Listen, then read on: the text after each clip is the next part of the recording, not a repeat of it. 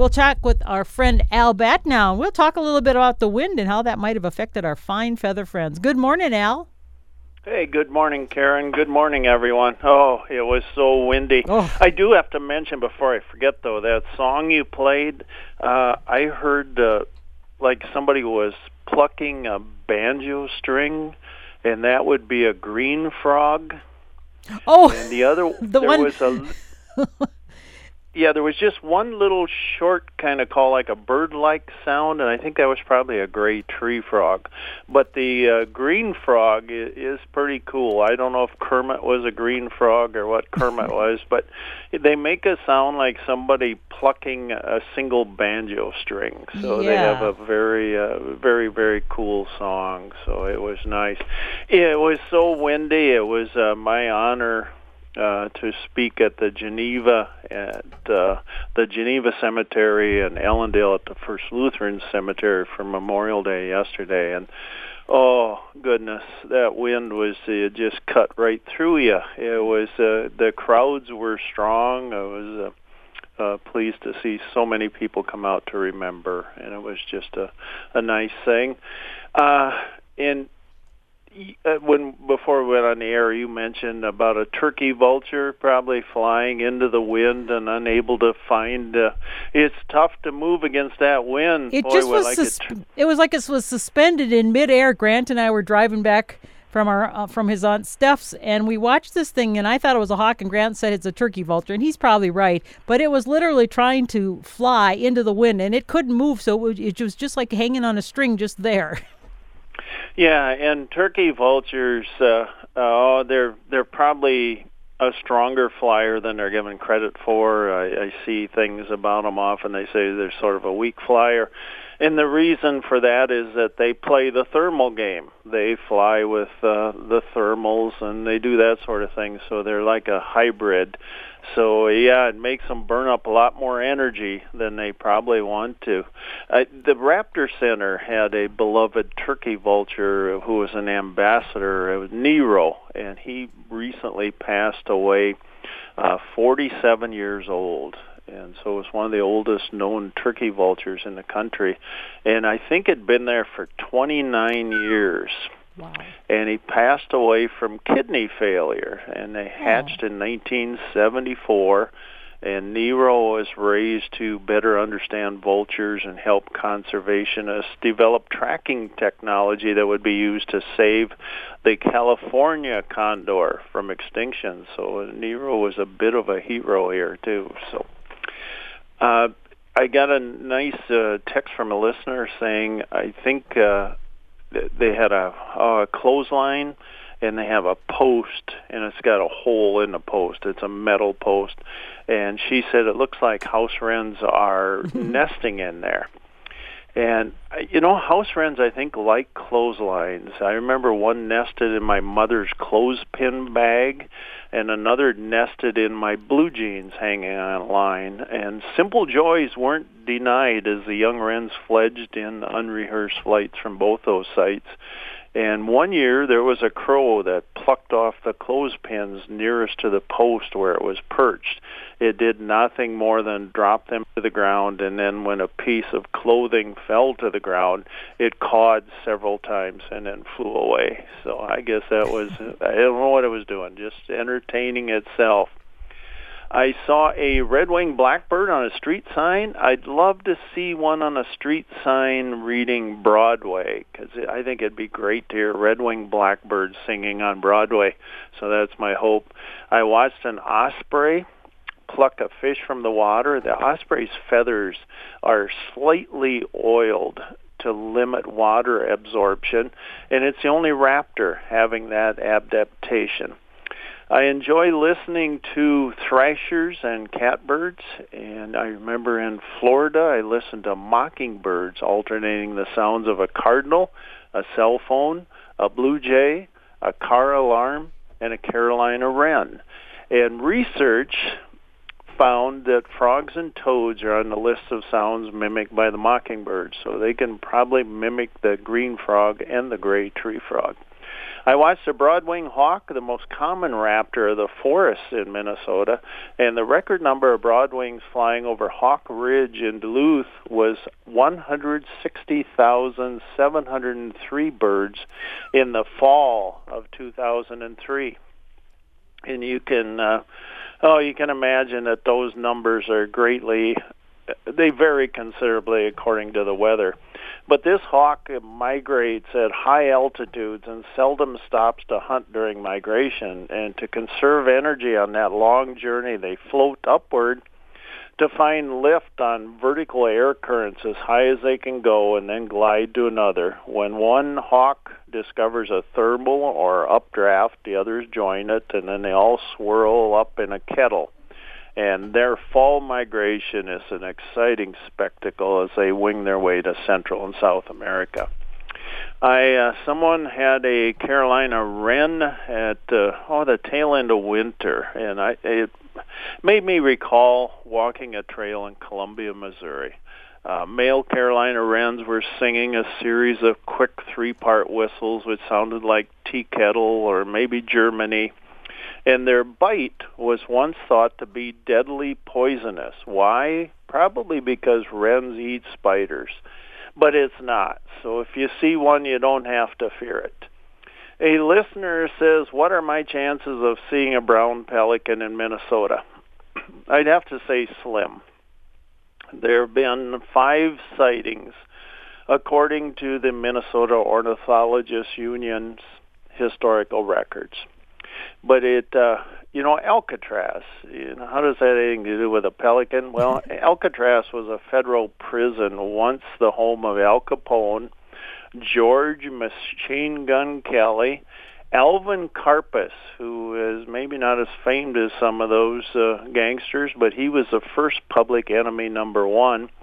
And then robert stroud were all sent to the rock for attitude adjustments Robert Stroud's life was made into the Birdman of Alcatraz movie mm-hmm. starring Burt Lancaster.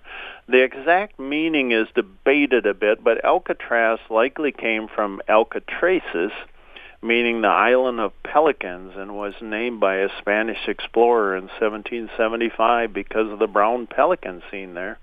And there was another, uh, it was anglicized Alcatraz.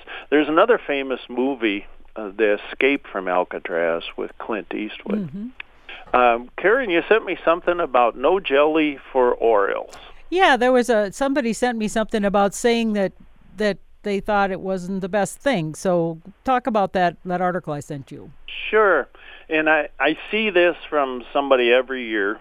Uh, it, you know, you can you can put out small amounts of jelly to attract orioles and catbirds and red-bellied woodpeckers.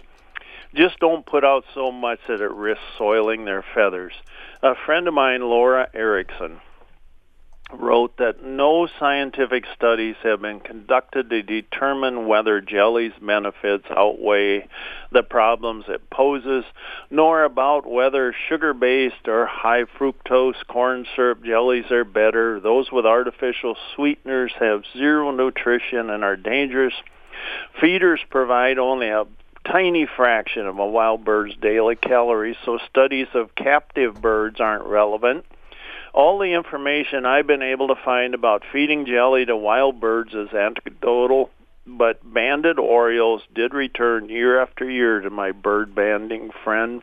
That's a compelling data point. Uh, contacting uh, Heidi Faulkner at Project Feeder Watch, which is part of Cornell Lab of Ornithology. She's a Project Feeder Watch assistant. And on May 10th, she said, hello, thank you for reaching out. Jelly is fine to offer. We recommend trying to offer natural jelly if possible. So I, I don't see the problem, I guess. If that's all the bird was eating, had nothing but mm-hmm. jelly, you know, it'd be like us. If you love pizza, but if you ate pepperoni pizza three times a day, seven days a week, you know, you, it might not be good for you. And I think it's the same with jelly for these birds. I, and they I have sorry, another listener who um, actually just sent a text about Orioles. She's he or she doesn't say which, just a number, phone number. Why do the Orioles suddenly stop eating grape jelly? Uh, they've got other things to do, so there gets to be some insects around. They're building nests, and they're tied up with all these other things. So they get some natural foods, and part of it is also that we get this great influx of Orioles, so they just attack the jelly. Well, now they're settling down where they're in territory. So now instead of having 25 Orioles, you got maybe two in your yard because these are the ones that are there. So maybe they're still eating their share, but the other 23 have gone on to eat somebody else's jelly. So well, here's another it, one I just got. Al, another listener. This is a different one. Said I couldn't find grape jelly, so I put out grape juice. The Orioles and catbirds like it. I put it in a cup on a small saucer with water in the saucer. This creates a moat so the ants can't get to it. Yeah, yep, they will sure go for that. And uh yeah, I think I probably uh, related my wife and my shopping uh I forget how many stores now we went to before we were able to find some grape jelly. And the the nice people that work in those stores saying you need it for the birds huh? So i guess uh, we like it for the birds more than we do our toast i'm a peanut butter guy so i got to have peanut butter on my toast. But yeah it's orioles are you know they're they're important to us. I love seeing the Orioles. I love seeing that beauty. It's spring. You look outside and you just see those beautiful birds, and you say, "Boy, it's spring. This is going to be great." So, um, Marion Ball of Faribault, who has she put up one of those wreaths on a window that are made of flowers, and she has baby robins in the nest on that which is pretty cool. But she said, "Have you seen or heard about birds that don't belong here in the spring?" My friend who lives just five miles north of me thinks she has a western tanager and a wood thrush. Could they have been blown off course during our windy spring? Uh, great to hear from you, Marion. I I hope it's because more people are looking at birds. So I keep fingers crossed on that. Uh, the first one the wood thrush is a widespread species throughout the forested regions of Minnesota. It remains an uncommon and relatively sparsely distributed species. I do see and hear them here in the summer and feel blessed by that. Their song is a symphony all by itself. The western tanager is prone to vagrancy, and there have been 17 observations in the state since March 1st. A number of them were seen in Hennepin County, so that's not too far away from Rice County. Uh, both birds are incredible and a treat to see, and I hope that proves to be what she is seeing. Uh, Rachel Knudsen, who's a nurse in, she's from Hartland, but she's a nurse at Mayo Clinic in Rochester. She says she is in, so greatly enjoyed watching the peregrine falcons nesting there. Uh, Mark Heineman of Albert Lea related a story about his young daughter who is just kind of new to the whole talking world, or I should say talking world, new to the kind of uh, forming sentences world. Uh-huh and she'd learned that birds eat insects. So now she's standing at the window and points when she sees bugs, insects, saying birds, bugs. So she's trying to help them out. uh, Bryce Gaudian of Hayward seeing yellow warbler uh, David Hunter of Austin said, Today in the woods along the Cedar River in Austin, I saw a small, bright red bird that I've never seen before. And I'm older than you. Well, thank you. I appreciate that. it was too small to be a summer tanager and its beak was more like a warbler. I couldn't get close to it. Looking online, the closest thing I found is a vermilion flycatcher, but I didn't see any brown or gray around the eyes. Is there anything else it could be? Oh man, David, you know Minnesota's red birds are oh that's rattlemoth, northern cardinal, house finch, purple finch, common redpoll, scarlet tanager, pine grosbeak, which is uh, extremely rare in southern Minnesota. Uh, white-winged crossbill, red crossbill, summer tanager. We have the really rare painted bunting. Uh, none of the warblers have much red, I don't think. There's a lot of orange. Uh, someone did describe an American redstart to me the other day as having a lot of red. So uh, you know, a lot is how you describe the color red. Uh, someone sent me a photo of a vermilion flycatcher a few weeks ago. I don't know if it was taken here in Minnesota or if they were down south somewhere.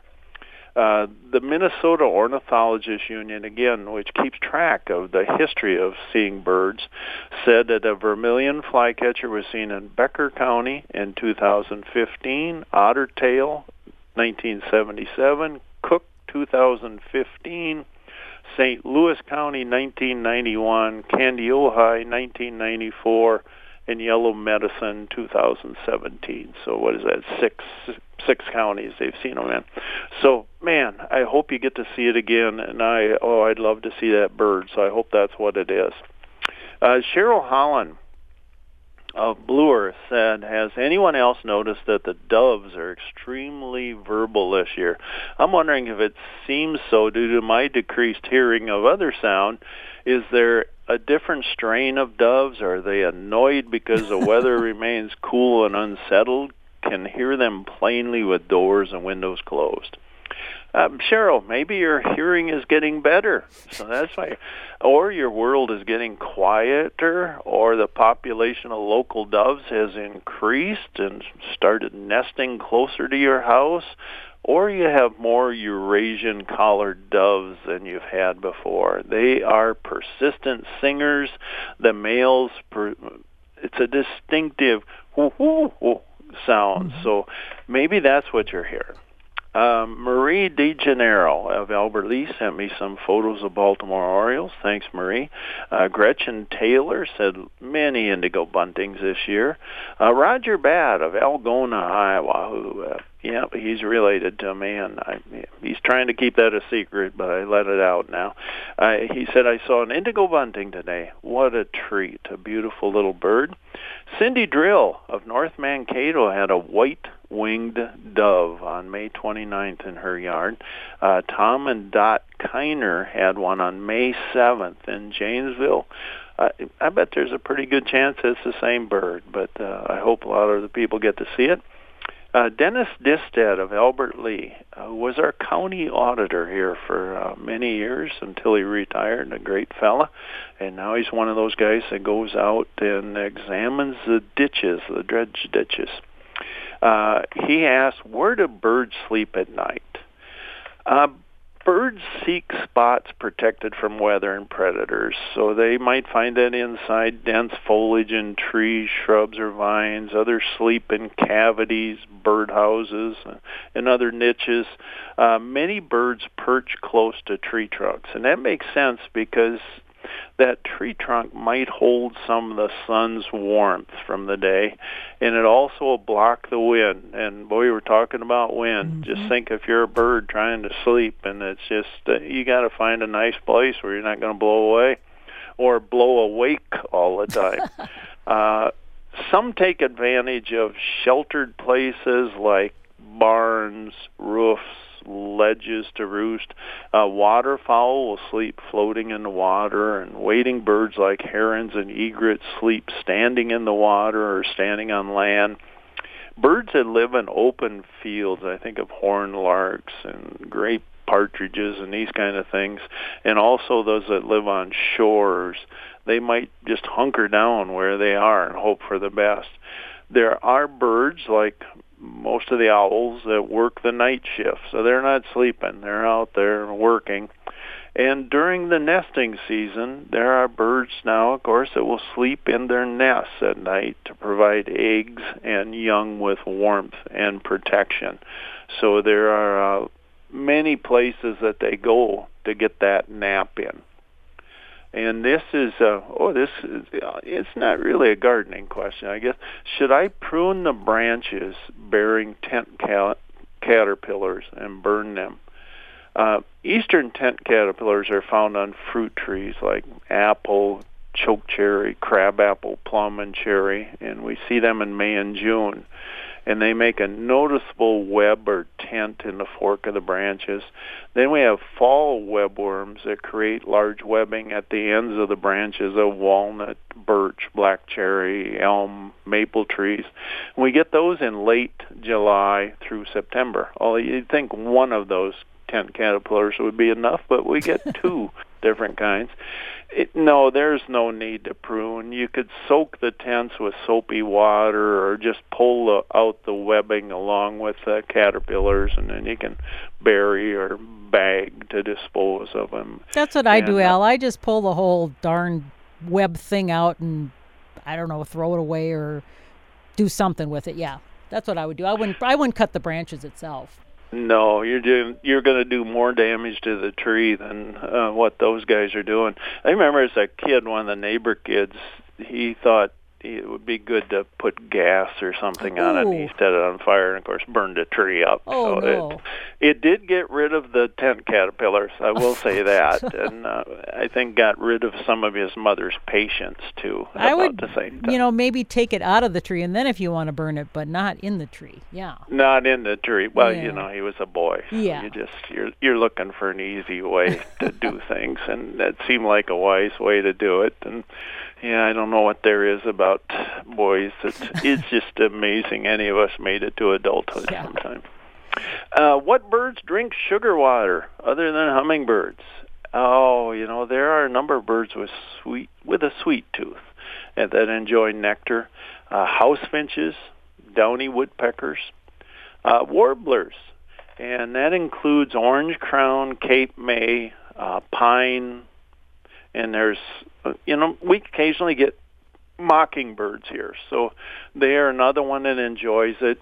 Uh, what else would be? Oh, chickadees, uh, thrashers, and titmice are other birds that uh, boy they like that uh, that sweetness there. So if you put it out for uh, for hummingbirds, you're liable to get a number of other things that will be coming to eat it. So that's a, a good thing. And I will mention I've heard from a bunch of folks that have said, you know, I've seen more birds than I, I think I've ever seen.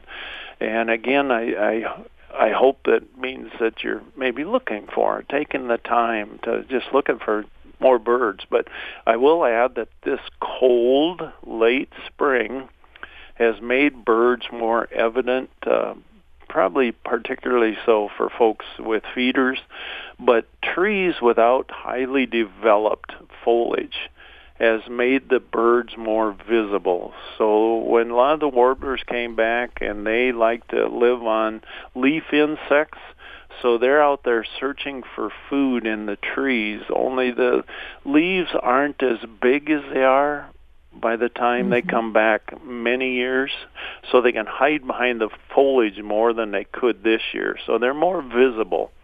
And then the lack of abundant food has made hungry birds appear tamer. I was walking a trail up in Stearns County here a week or so ago, and I thought a scarlet tanager was going to land on me. Oh. It just kept flying over, and it was going from one side of the trail to the other, looking for something to eat.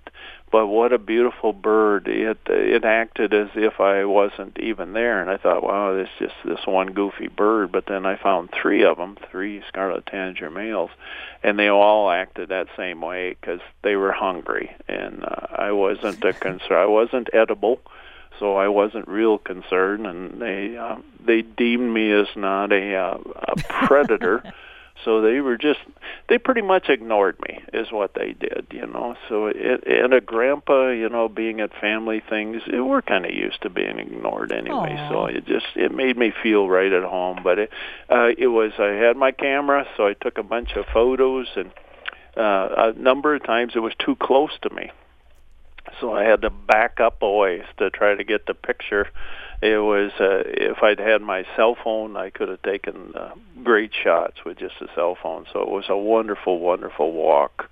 Uh, to see this scarlet tanagers, they are a bird that makes me say wow. No matter how many times I've seen them, I look at one and I just it they are so incredibly beautiful. Say, Al, Um, with all the yeah. wind we have, I'm wondering, do a lot of nests and things blow out of trees and little baby Yes. birds? Is that is that an issue? And I guess there's really not Yep. a lot we can do about it, is there? No, a neighbor had uh, mourning doves get blown out of the nest because their nests are architectural nightmares. They're just really there's a couple of sticks, you know, thrown together, and so they were on the ground. You know, all, about all you can do is try to get it up Oh, high and somewhere near where the nest was, or if you can find a nest, put them back in the nest, of course, but get it near there. You know, until they're ten years, or ten years, ten days old, they're eating pigeon milk. Is that what? Oh. That's what they eat. So, I don't know. Somebody told me you can get uh, like parrot food, uh, like baby parrot food, which I imagine comes in a little Gerber jar or something to feed them at that age but it's it's real real difficult you know. You can haul them up to the wildlife rehab center up in Roseville but other than that it's just uh, you know and trying to take care of those babies um usually as humans we fail at it and then it brings sorrow because the babies don't make it so if you can get it up close to that and mourning doves are one of the prime ones that blow out they're fairly mm-hmm. large babies so the wind impacts them more and their nests are bad so it's a Where do they usually build their nests, the mourning doves? I mean, I know I've, I've heard them around, but I just I never actually noticed where their nest might be. Yeah, and they will. And I should mention too that we also have the Eurasian collared doves Oh. here, and they also will build a nest, and uh, that would probably be the same case where they would blow out of the nest. But they typically nest amid uh, dense foliage on the branch of an evergreen uh, or an orchard tree or a vine, and I see a lot of them in cottonwoods. Uh, they will on occasion nest on the ground, but I think that's more out west. And they're unbothered by nesting around us. They they don't mind us, and I have seen them in the gutters or eaves or even abandoned farm equipment. They will nest there also. Now I'm wondering Uh, if we have a, a, a cardinal that is nesting in the yard. We see these two cardinals that are sticking around, so the boys Yep. thought we must have a nest somewhere now. Where would be a good place to look for them in in their nest? Because we're, you know, it's kind of fun to f- see if you can find them, and I'm just curious what would be the most likely place, height, etc. Yeah, here they love to nest in. Uh, oh, I as a kid I always called them tangles. Hmm. They just nest in this tangled vine, and uh, it's just a. They like a place like that because it's a good place to be secretive, and you don't have to worry about everybody, uh, every predator saying, "Hey, what's there?" so that's a very. They'll probably be. Oh, you know one to 15 feet high. I'm trying to picture. Probably 15 feet high would be as high as you see them in dense foliage. Again, it's in vine tangles or shrubs or saplings. As far as the kinds of trees and shrubs, they boy, the, I see them in the dogwood here. But they also like the honeysuckle. A hawthorn would be perfect. Grapes, uh, red cedar. I've seen them in there, but they also do spruce, pines, hemlock. Uh, oh, a friend called me a couple years ago. They were nesting in his rose bushes, How high up do they Uh, generally? Are they like higher up or medium? Or? one to fifteen feet. So Oh, wow. you know, almost to the ground, and then not real high. Uh, they're uh, elms, sugar maples, box elders. They uh, the male will bring the nest material to the female. She does most of the building. She will crush twigs with her beak until they're pliable, and then put them in the nest and bend the twigs around her body so it's uh, it's shaped to her form. And it's a cup. It has four layers, and it's a nest. Boy, they'll take three to I read one three to nine days, I believe, and then they'll only use it once. So it uh, it's a it's an amazing thing that they do. Um, thanks everybody for sitting on the front porch with us. It's uh, always great to uh, great to have you around and great to be in your company. I uh, the road I live along is having both destruction and construction work done to it. Road signs outnumber dandelions now on it. It has become a skull rattling road with lessened traffic, and the and that traffic has slowed and the signs say I should give serious thought to having a tattoo reading road work ahead. I was daydreaming of a time as I listened to the news when the only infectious thing would be our laughter when I heard a quacking from our most familiar duck, the mallard, and only the female mallard quacks. And this one was so vocal. She went on and on and on and on. I don't know what was up. I'm sure there was a concern, but I didn't shush her because, as the maniacal Daffy Duck said, "Don't shush me. I'll make all the noise I wanna." Woohoo! Woohoo! and she's likely complaining about the road. I hope that's the only complaints any of you have today is about a road. It'd be a good life in my case if that is true. Remember, Hartland, while we're driving past, thanks for listening to me. Uh, do something wild today. Get out there and look at a bird. Thank you, Karen. It's always great to have you on. We'll chat with you uh, next week. Thanks, Al. Bye bye. All right. Bye bye.